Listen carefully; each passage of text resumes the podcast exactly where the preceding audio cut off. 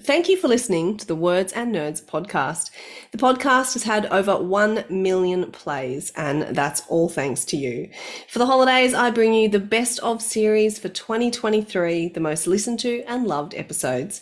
If you enjoy the podcast, you can review it on iTunes or wherever you listen to your podcasts, or drop me a line on social media. This episode is brought to you by Gin & Co, author website design specialists. If you want a beautiful and functional website to promote your books and brand, reach out to Jin today. His work includes tailored, expertly designed professional author websites I finally have a website I'm proud to share. And we've got a special offer for Words and Nerds listeners. Reach out today and get a free domain name and website hosting for the first year. You can get their website essentials package includes domain name, website hosting, backup and security free for the first year with any website purchase. This is valued at $330 a year. Choose a website designed to bring your author brand to life. You can find more details about this special offer at ginand.co forward slash words and nerds. Queer Rights Sessions, QWS podcast, in partnership with Blarney Books and Art and Port Fairy. I'm your host, Rob, aka RWR McDonald, and this is a Words and Nerds spin off series. Thanks, Danny! I'm coming to you from the land of the Wurundjeri people, and I'd like to pay my respects to their elders, past, present, and emerging. Each month, QWS Podcast will bring you reviews, shout-outs of LGBTIQA plus writers, and feature an interview with a queer writer from our rainbow communities. And now on with the show. Stuart Barnes is a poet from Hobart. His first book, Glasshouses, won the 2015 Arts Queensland Thomas Shapcott Poetry Prize, was commended for the 2016 Anne Elder Award, and shortlisted for the 2017 Mary Gilmore. Cerberus Watches Eros was nominated for the 2020 Pushcart Prize. Off-World Ghazal was shortlisted for the 2020 Montreal International Poetry Prize, and Sestina After B Carlisle won the 2021-22 Gwen Harwood Poetry Prize. Welcome to the show, Stu. Thank you, Rob. Thank you very much for having me. Now, uh, on our show, we always have the same opening question, mm-hmm. uh, which is how has your work influenced your identity? Okay. I think my work and my identity uh, are inseparable. And they feed into each other. When I talk about my identity, I I think back to childhood. The first thing I think of is um, actually of my parents who were voracious readers and still are. I was very young when I started reading. At five, I realised that I wanted to be a writer. When I was 11, Australian poet Gwen Harwood befriended me at church. And uh, when she asked me what I wanted to be when I grew up, I said, I, I want to be a writer and she said, "You're going to be a poet," and uh, I had no idea what that I had no idea what that meant. uh, yeah. But uh, it resonated, and I think I might have started identifying as a poet at that moment. Wow. Every week after church, Gwen would give me a book of poetry from the church's op shop to take home. Uh, so I was engaging with poetry at quite a young age, and also writing things that weren't poems, but they were they were pieces that uh, you know they weren't written as prose, mm. line breaks and and slivers of of um, of text uh, on pages, and I, I was sort of making my own books. And not long after that, I wrote a novella over a, a, one, one summer holiday. So yeah, so this this idea of of the relationship between identity and and, and work was sort of there for I wouldn't say from the beginning, although perhaps it was, but certainly from a very uh, early age. Now looking back, I realize how powerful it is deciding what and or who you are um, in terms of not only your identity, but your work and knowing and doing what you want to do. Regarding sexuality, I identify as mostly gay, sometimes queer. Over the years, uh, experiences of homophobia and sexual violence and shame about both have had an impact on my identity and my work. It's taken me a very long time to identify proudly and loudly as a gay slash queer man, despite having actually uh, come out or been outed at at 17, you know, and, and for many years, people have known that I am gay, but to actually be able to sort of publicly identify as a, even privately identify as a gay man as well and be comfortable and, and just to sort of sit with that. So it's also taken me a very long time to publish poems around those topics around uh, identity and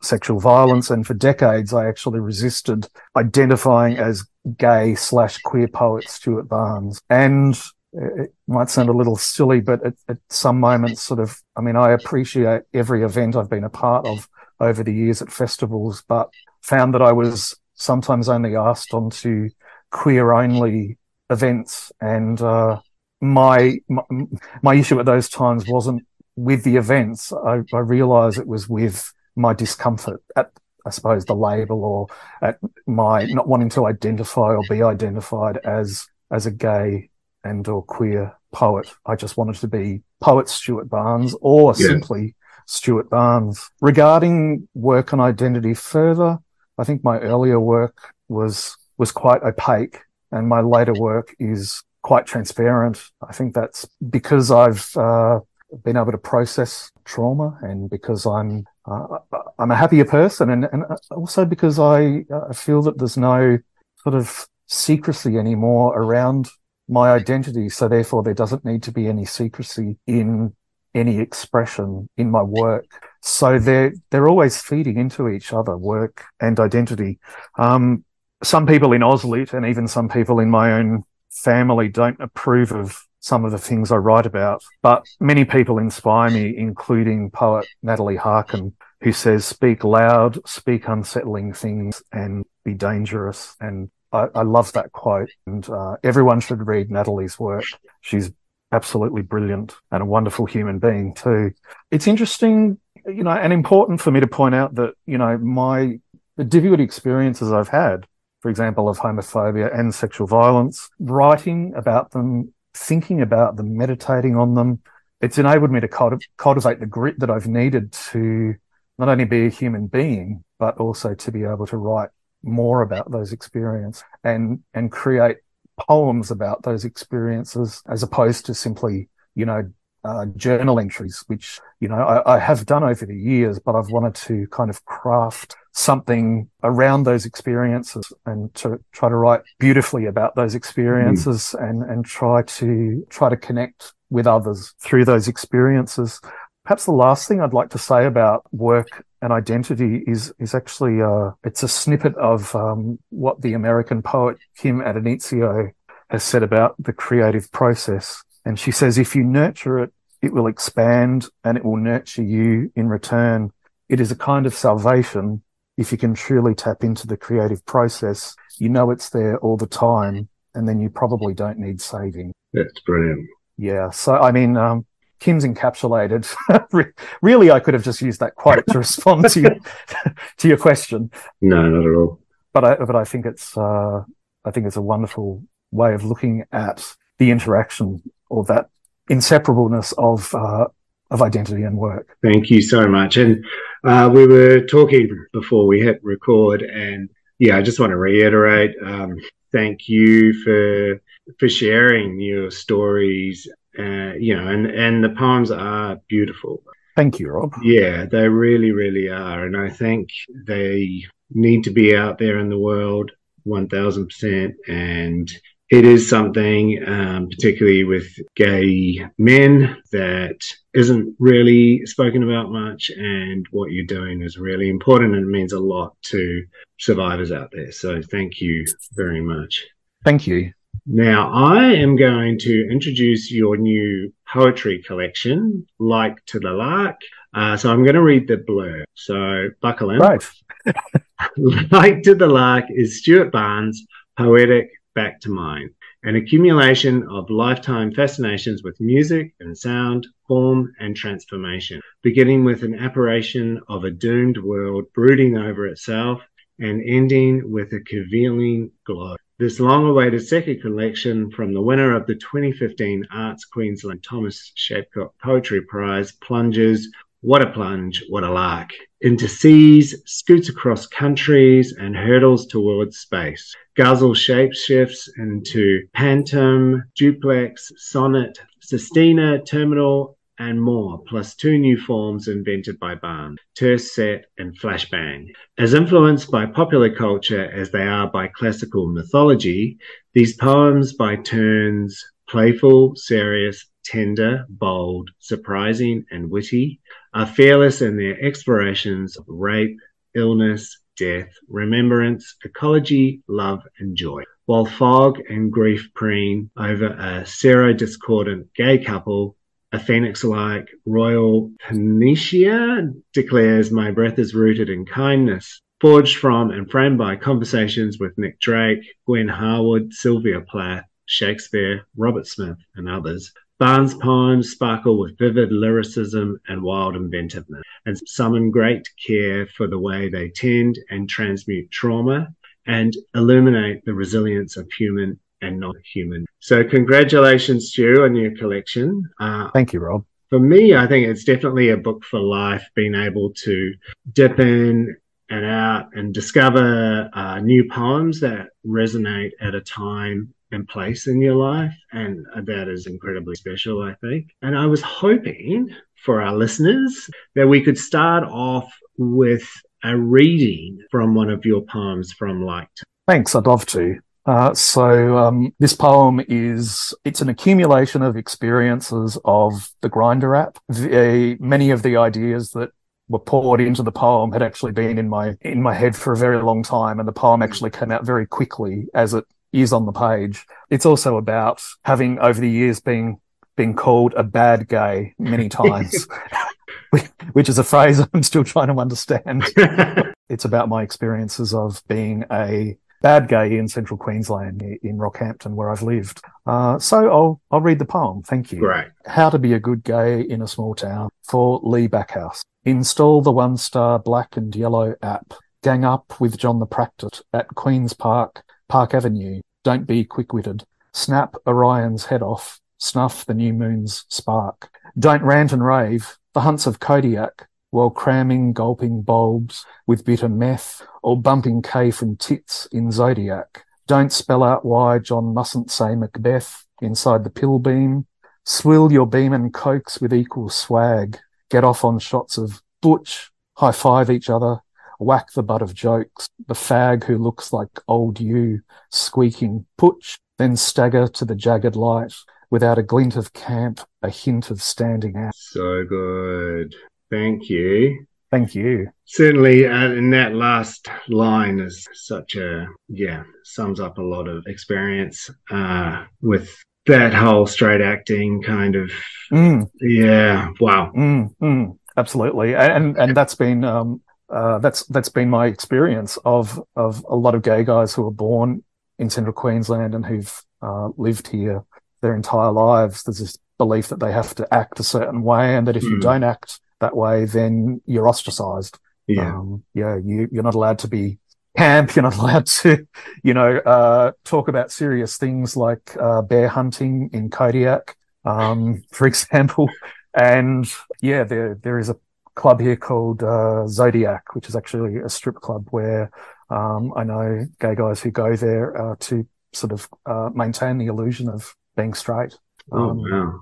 Yeah. Sounds exhausting. Yeah. Yeah. Yeah. Now, Stu, for some readers, approaching poetry can feel a bit like wine in that they feel like they need assumed knowledge uh, before being able to partake. For example, to experience a poem, um, should it always be read aloud? What is your advice for those who might be afraid to try poetry or feel like there is a barrier or exclusion based on literary experience to date? Yeah, thanks, Rob. This is a really interesting question. And you know, when, when, when you first asked this question, I, I went sort of traveled back in time to my own experiences of poetry at, at, at middle school and high school and university. And, and which sort of brings me to my first point, which is I think, I think high school, college and university are, are regularly and either fairly un- or unfairly, that's up for other, that's for other people to decide, you know, uh, blamed for ruining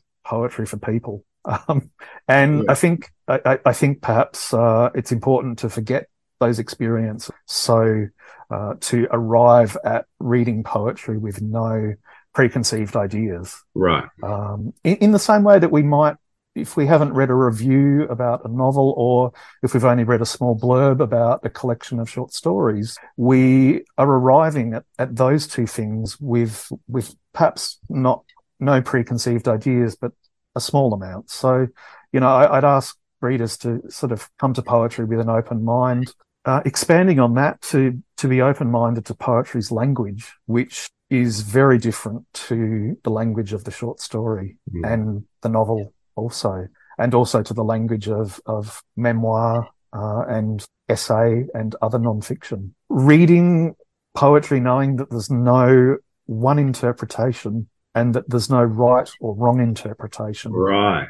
I think is is key. I've met a number of people over the years who who have said, "I don't, you know, uh, I don't understand this poem," and I'll, I'll, talk about understanding in a moment. Mm. Uh, but they've also said, you know, "Oh, my interpretation of that poem is is wrong, so I'm giving up." And I, I, will always say to those people, there's no right or wrong way to understand a poem, nor is there one interpretation. Uh, as I find there's no right or wrong way to interpret song lyrics, and I'll speak about song lyrics in a moment as well. I was just going to ask you that. So yeah, yeah, yeah, right. yeah jump jump yeah. in, please. Thinking when you were saying that, that yeah, I was wondering if that was because everyone obviously listens to music, has their mm. favorite song, and it means something to them, which mm. is quite deeply personal. Yes, Yes, that's right. I mean, and uh, as we know, you know, one one song can have a completely different personal meaning to to another person.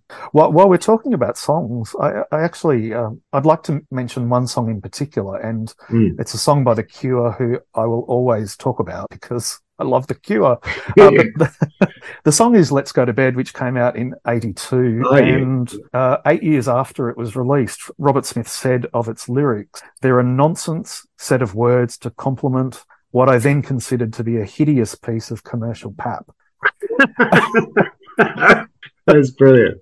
Which is just, you know, it's a brilliant quote. And what Smith wanted to do, not only musically, but lyrically with Let's Go to Bed was he said, you know, well, everybody is singing about let's go to bed and have sex. So I'm going to be really overt about it, but I'm also going to make it completely nonsensical. And I, I suppose my, my question to, to readers, uh, sorry, to, well, to, readers and listeners uh, out there and to readers of poetry or people who might be new to poetry is, is I think it's important to think about why we revere a song that uh, is comprised of a nonsense set of words, mm. but we fear a poem that is perceived to be comprised of a non set of words. You know, it, it's astonishing how, you know, Let's Go to Bed is one of the most well known Cure, but it's not a particularly cohesive lyrically. And in the same way, a poem can be a let's go to bed. So yeah. I, would encourage people to think of poems as uh, as song lyrics, and also encourage them think of a poem as a song lyric, but also to think of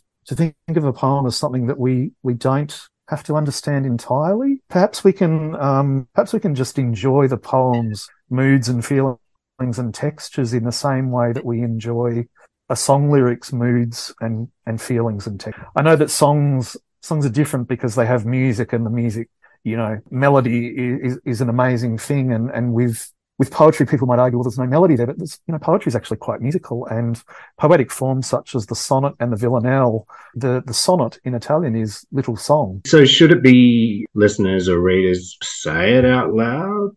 Yes, Absolutely. I think, for example, when I'm when I'm writing and editing my own poetry, I read it on the page, but I also read it aloud and it's it's a wonderful way of picking up well first of all any sort of uh, errors but also the sound and the music of the poem. And reading a poem aloud surprisingly enables the poem to be better understood. So as as you're creating the poem like that's what you're working with that on the page but also that when it is spoken it has that other resonance like that's part of that dimension of that poem is that right that's right that's right um, sylvia plath once said of her Ariel poems which were uh, she published a collection Ariel and uh, she said you know if there's anything these poems have in common they're written for the uh, for the eye and the ear yeah. and she read those poems aloud as she was writing those poems, and there are wonderful recordings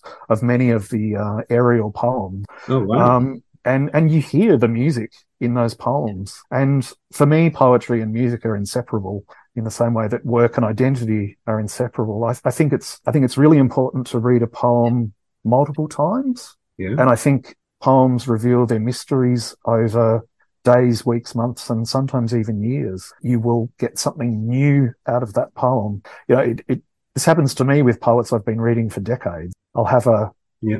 An aha moment. But yes, I think reading reading poetry aloud is is really important. And it's fun too you know i mean reading poetry shouldn't be laborious. It should be pleasurable. It should be fun. I hope it will be. I hope it can be for for people who are unfamiliar or perhaps reticent to to jump into the into the poetry pond. So is it like you know with any you know the emotional connection is what they should be looking for like that's the most important. So they've got a collection of poems you know, they scroll through and then there might be one that, that goes, oh, wow, you know, there's something about this. I don't know. Maybe they don't know what it is, but there's something that really resonates. Is that?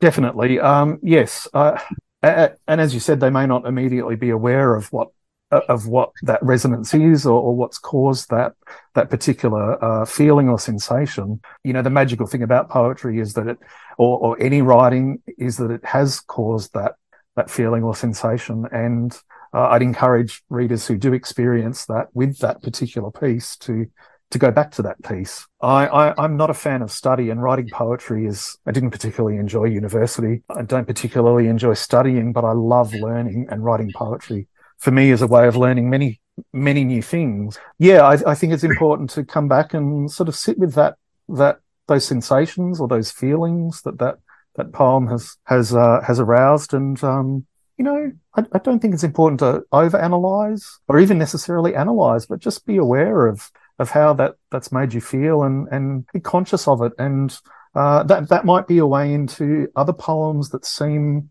opaque as well. You know, when, when somebody has that sort of uh, connection with that poem, it might be a doorway to other poems that uh, were previously uh, opaque or impenetrable. That's but, great. perhaps a final thought on how listeners can approach poetry. And, and, actually this, this relates to your last question is to, to think of poems perhaps as impressionistic, not realist. Right. Um, you know, I, I, was looking at some impressionistic paintings recently and I thought if going to be um, depicted as a, if a poem would, would it be a painting, it would probably be an impressionistic painting. That's how I approach poetry. I I look at it as a whole, but I also look at it as line by line and then at each word in the line. Um, so that's that's another way that people can come to poetry as well. You know, there may be a line or even not a line, but a phrase within a line in the whole poem that makes sense or resonates. Yeah. But the whole thing doesn't, and and that's okay. Uh, yeah. You know, I, I think um, I think we have a tendency to be self-critical if we don't understand something entirely. And it's okay to not understand something entirely. And I found with poetry, uh, uh, as I said before, you know, there are some poems that are still revealing their mysteries to me decades after I first read them. I, I, I know that that happens with, um, with other readers of poetry and with other poets also. Yeah. Fantastic. So it's not a cryptic crossword. no, no. I mean, no. unless you like cryptic crosswords. Unless you like you know, cryptic crosswords, that is. Yeah. Um. I'm, might I read a poem, Rob? Which I might... would love. I would love that. Absolutely. Thank you. It, it, it, might also tie in with what we're talking about here. Sure. Um, I'll, I'll, just give a, a brief background to this poem. It might help readers into not only this poem, but other poems. This poem is called At Seven Mile Beach. It was written for a friend who died of AIDS related illnesses. And he actually gifted me Timothy Conigrave's memoir, Holding the Man, about a year before he was diagnosed with AIDS. The particular form I've used to write the poem in is called a tritina. And the end words of each line are holding the man, which is the title of the Conograve memoir.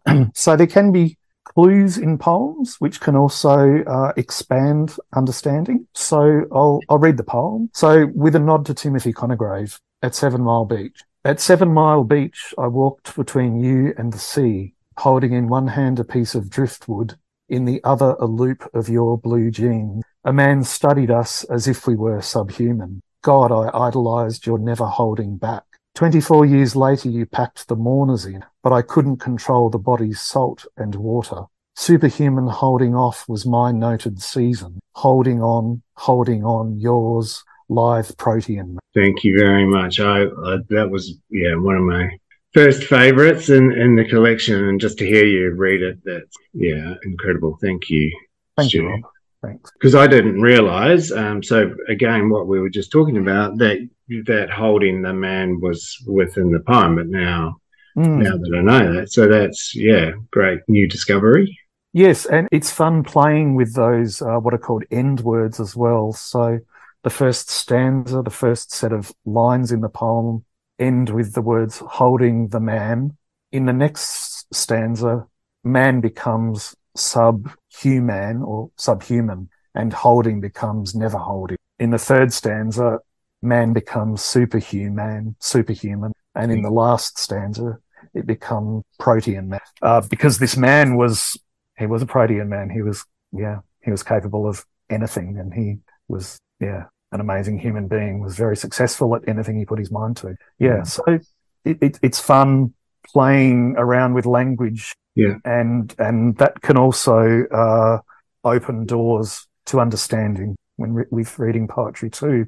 Uh, you know, uh, perceiving those patterns in words or punning, wordplay yeah. can expand understanding of a poem. And I I heard you mention on a podcast on Upswell, your publisher's website, uh, where you were talking about breaking words over lines or within a line, mm. uh, which features in, in Like to the Lark. Um, so fracture and brokenness and repair, which I loved. But can you please tell our listeners uh, more about that? Sure. So I'll actually use it Seven Mile Beach as an yeah, example perfect. because there is a, a, a, word broken over the line and it's never holding back. Uh, never holding ends one line and then back is on the other line. So when you have that breaking over the line, it, it invites surprise into the poem, into those lines, and you don't know what to expect. You don't know what's coming on the next line. I find that is, uh, it's exciting not only to to write a poem it's fun to write a poem in that way but it's also exciting to read a poem in that way because you can almost read two lines differently yeah. You, you, read one line as it ends, but then you're also reading the next line as, as it begins. So, and, and a way of adding a bit of extra surprise in there is the, the phrase or, or the word group never holding back has hyphens between never holding and holding back. If you, I'm just mentioning this to sort of help with uh, listeners and readers, mm. a, a, way of uh, increasing the surprise, I suppose, is not not having the hyphen at the end of the line, but having it at the beginning of the next line. So then it's almost as if never holding is the complete unit. Yeah. Uh, but it's not until you start the next line that you realize never holding back is the complete unit there. I mean, poets use this breakage uh, not only for surprise, but for resonance, uh, for emotional impact, for pause, reflection, that sort of answer? Oh, that's fantastic. Yeah, I'm certainly for myself. I love poetry, but I don't read it near enough. And it's like for me going to the theatre, I always enjoy it when I'm there, but I don't get around. So to actually hear that and hear you speak about the intent behind how each line is and how you, um, as a poet, work that in so then the reader has that experience, I think is yeah, it's remarkable. Thank you. I mean, uh, there are also other ways. Um, there's another poem in the book called Sestina Love where I actually break words and phrases over the line. It's it's in my poem The Morning Fog, which I'll read if that's okay. Uh, but but the word that breaks over the line is inclined. So the line in particular ends with in, and then the new line begins with hyphen climbed. So the phrase that leads up is even to rusty furrows, it's in. So in could be interpreted as, you know, cool or hip or fashionable. And it's not until you read the next line that you actually know what the word is. So the idea of, of fracture and breakage and repair there is, you know, can, can occur within a word as well, which invites, you know, even greater surprise into that, not only into that word, but the phrase and the poem building up around that. Excellent. Would we be able to hear that poem, please? Yeah, sure. Thank you, Rob. Thank you. The morning fog. The morning fog is sweetest at the Tropic of Capricorn, the colour of lemon chiffon cake, and just as delicate. It might upspring with a wringing of hands. It might upspring with a single step. It's capable of taking itself to the streets, unblighted by African tulip trees' jewels. The palms look as if they're about to take flight. Vehicles steal appeals to the atmosphere. We too are aerial now. We needn't be momentarily. Where does it end? Where does it upspring? This enlightening thing unfurling its whirls. Even to rusty furrows, it's inclined to breathe. Subtleties emerge as if soaked in developer, but slower. Though we look before and after and pine for what is not, we alight on the eye of Horsfield's bushlark, widening to we, its rites of day and nighttime melody and mimicry. And I ask you, crave nothing save the song and wing-heeled being as brightness wheels around the Fantastic. it's just, yeah, that's beautiful. Thank you very, very much. And now we have Joe from Blarney Books and Art in Port Fairy. Hi, Joe. Happy New Year. Hello, Rob. Happy New Year to you too. And so, what book do you have for us today, Joe? Today, I've got this wonderful book. It's Iris by Fiona Kelly McGregor. It's ostensibly about a real world figure called Iris Webber, but she's fictionalized it and made this wonderful story about 1930s Sydney in the sly grog era. And it's full of prostitutes and thieves and scammers Fantastic. And so, what is it? Literary fiction? Uh, I guess you'd call it literary fiction, but it's also historical fiction. Yeah. Um, there's known Sydney underworld figures in there like Tilly Devine and Kate Leigh. There's a lot of really, really super strong women in this book, and they're amazing women. You know, they're running brothels and organized crime, but there's there's also one of the first police detectives in Sydney, uh, Lillian Armfield, who's like the nemesis of the organized crime bosses. So there's lots and lots of strong women in here, and there's women who love women in here but don't know how to express it. who do you think it would appeal to? Um, readers, all readers, um, readers of historical fiction? Yeah, this this would appeal to a lot of people. Um, Yeah. I, I can't see, couldn't knock anyone out. It's got everything. It's got action and adventure and incredible people and history thrown in. As you're reading it, did you yourself recognize some of the historical uh, events that were going on at that time? Uh, bec- well, because it's 1930s Sydney, I don't, I haven't known much about that era. So it was really interesting to read about it and to hear about what was legal and what wasn't. And people could get picked up for cross dressing. It, it might not have been an illegal crime as such. They picked people up for vagrancy and things.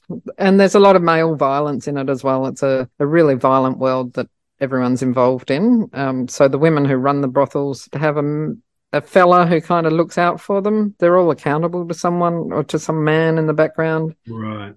And the men are often violent and horrible. And Iris herself is in trouble for A, shooting her husband, and B, uh, she's currently charged with the murder of a, another man. And so all this comes up in the novel. There's the police examination going on as well. Almost crime as well. So, I mean, it is Yeah. crime. That sounds excellent. So the name of it again? is Iris by Fiona Kelly McGregor. She's an Australian author. She's written some amazing works in the past. She's got a, a wonderful collection of essays, Buried Not Dead, which has a lot of stuff in it about queer culture and art. Great. Well, thank you very much, Joe. And we will talk to you next episode. My pleasure. Thanks for asking, Rob.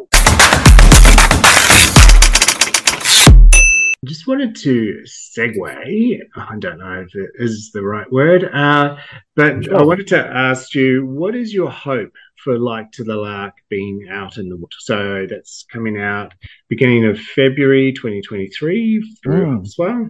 Yes, yes. Can't wait. Yeah. Excited, slightly nervous, very excited. Thank you. Well, I hope it will appeal to lovers of poetic forms. There are, I mean, the book is 99% forms. established forms and forms that I've invented. I also hope it will be a doorway to poetic forms for people who aren't lovers of poetic form. I hope it will speak to and support LGBTIQA plus people who've experienced sexual violence and people who've lost loved ones to AIDS related illnesses as well. I hope it'll resonate with readers who find beauty, joy and wonder in the simple things such as coffee grounds or a garden or the moon. When I was rereading the book uh, and selecting some poems for the podcast, I reread a poem, The Immortal Jellyfish, from the collection. And one hope is that readers will see that the smallest of things, the immortal jellyfish, is around four millimeters. I hope readers will see that the smallest of things can have a powerful voice and that the loneliest of things, such as the 52 hertz whale, and there's a poem about the 52 hertz whale, which is a one of a kind whale that we know of can find company. Lastly, I hope people find the book hopeful and enjoyable and that they see that these poems, some of them which are about trauma, are more about transmuting that trauma than uh, not moving through that trauma. And I hope people have, have fun, have as much fun reading the poems as, as I had writing them. I think we always want our, our work to, uh, you, you may feel this as well, uh, experience this as well. We always want our work to connect and resonate with readers. Absolutely. Excellent hopes, and I'm sure it will do all of that and more. And yeah, I think it's such a brilliant contribution. I can't wait to see it out there in the world, connecting to its readers. Yeah, like I say, for me, it's one that I'll continually dip in and out of the rest of my life. So yeah. Thank um, you. That no, that, really, no, that really means a lot. Thanks, Rob. Absolutely. No, I think it's a wonderful thing. So, a question we ask all our guests is a writing question, mm-hmm. um, which is around any advice or top tips for aspiring writers and poets. Sure. Look, this first bit of advice has probably been mentioned again and again and again, but I'm going to mention it again, and that is read, read, read, read. It's vital. If if you want to be a writer. I don't believe you can be a writer without reading and without reading a lot more than you actually write and reading a variety, reading poetry, fiction, non-fiction. I think that's uh, vital. I, I think also allowing yourself to daydream, to be curious and to be adventurous really important not only in your personal life but also in your writing walking is extraordinary uh, like virginia woolf i like to have space to spread my mind out in and the chemical reactions that happen when we walk. Uh, I mean, sometimes I can even walk from my desk to the kitchen to get a banana and, and the word that I've been, you know, trying to find for the last, you know, for, for a half hour will just fall, fall into my head as if from nowhere. So, uh, but I, I, I, I try to walk every day and uh, I find that's, you know, it sort of switches off my conscious mind and allows that subconscious creative to really come through. Write a lot, write what you want to write, pay no attention to fads, know that your work will reach its readers and be patient with that. Accept rejection. It's a huge part of this craft. There's a lot more rejection than there is acceptance. I don't really like the, the language we use around writing, acceptance and rejection. And I actually talk with friends about, you know, that language as well. If we're talking about, well, not only poetry, any form, break the rules and make up your own rules. You know, a memoir doesn't have to be written yeah. in one particular way. And we're seeing many more hybrid forms of writing. And, and, you know, I think that's absolutely fantastic. Be generous, share others' work with friends and family and online and share your own work also. You know, I think there's a, a wonderful balance there of sharing others' work as well as your own. And, you know, be receptive to feedback about your work and try to develop a, a thick skin.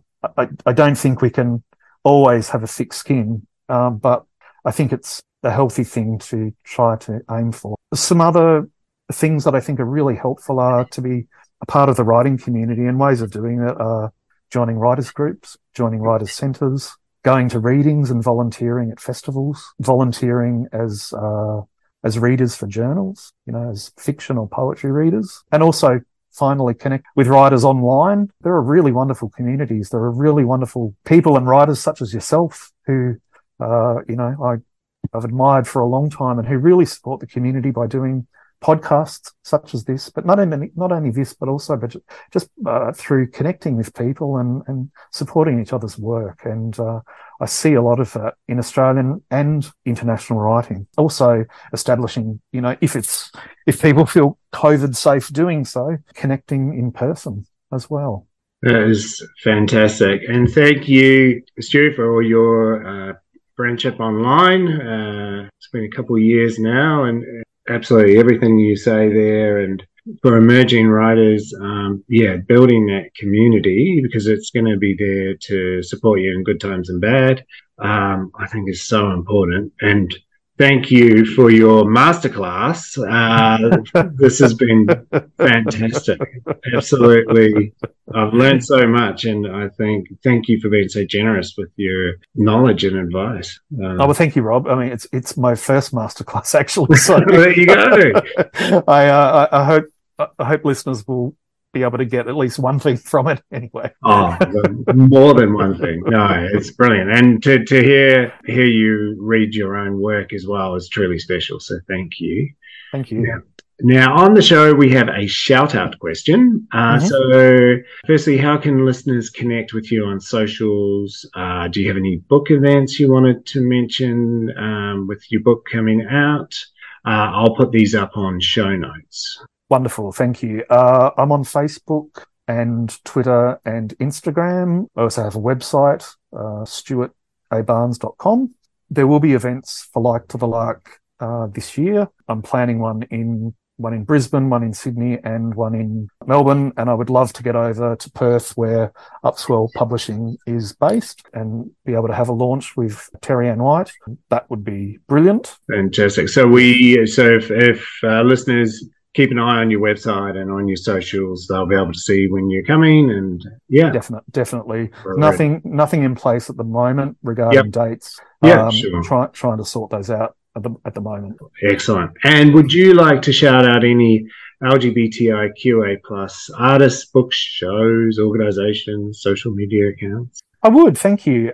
So I'll start with some writers. Yeah. Uh, so mostly poets, although some of these poets write other write in other forms also, uh, but Benjamin Dodds, Nigel Featherstone, Natalie Harkin, Alison Whittaker, Yvette Holt, Shastra Deo, Gavin Yuan Gao, Kate Lilley, Dan Hogan, Pam Brown, Ray White, Jill Jones, Andrew Sutherland, Willow Drummond, Scott Patrick Mitchell, Jarad Bruinstroop, Anna Jacobson, Bec Jessen, Zen Frost, or Carl. Composer Nick Wales. Uh, I, I love Nick's work. Some books that I uh, would love to shout out. Uh, uh, this one came out a number of years ago. It's called Out of the Box Contemporary Australian Gay and Lesbian Poets. It was edited by Jill Jones and Michael Farrell. It was going postal more than yes or no about the marriage equality survey and uh, poetic and non poetic responses to that, edited by Quinn Eades and Son Vivienne. There's Growing Up Queer in Australia, edited by Benjamin Law. And most recently is 100 Queer Poems, an anthology uh, edited, by, edited by UK writers Andrew McMillan and Mary Jean Chan, which encompasses poets from around the world. There are some foundations and social media accounts, if there's time to yeah, mention those. Absolutely.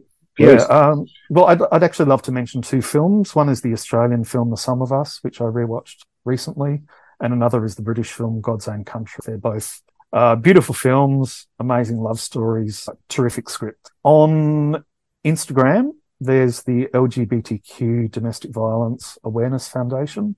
Uh, Mars, which is Men Affected by Rape and Sexual Abuse Australia, which isn't specifically for queer men, but it's it's made abundantly clear that that is a is a resource for uh, for gay and bi men. There's the AIDS Memorial, uh, which every day posts a photograph and uh, a story of somebody who died of AIDS-related illnesses. Uh, I think it's still it's so important that we yeah. uh, remember those people and those voices. There's queer stories, uh, books and broth, and there's some bookstores, uh, Hares and Hyenas yeah. in Melbourne, the bookshop Darlinghurst, and uh, Avid Reader Bookshop in Brisbane, which isn't specifically a queer bookstore, but which you know has had queer um, writers and staff working there, and is you know get, really gets behind and supports LGBTIQA writers. Fantastic. I think it's one of the best shout out question responses we've had so far. So awesome. no, that's that's wonderful. Thank you. And and as I mentioned, we'll have all of those um, and links in our show notes for people to discover. So thank you, Stu. Thank you. Thanks. And our closing question for you, mm. Stuart Barnes, is what is your hope for the LGBTIQA plus communities? Sure. Thanks, Rob. I hope these communities can be much kinder to each other.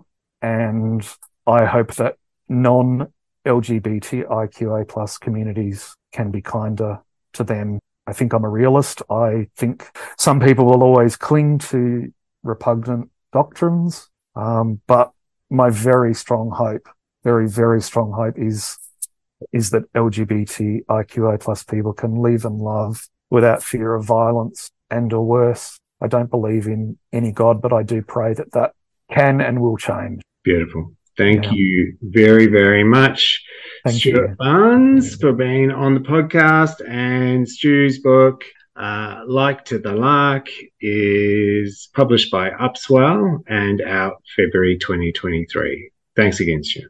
Thank you, Rob. It's been absolutely wonderful speaking with you. Please check out our show notes on Words and Nerds, Blarney Books and Art, and rwrmcdonald.com for links, reviews, and the interview transcript. Until next time, this is QWS Podcast.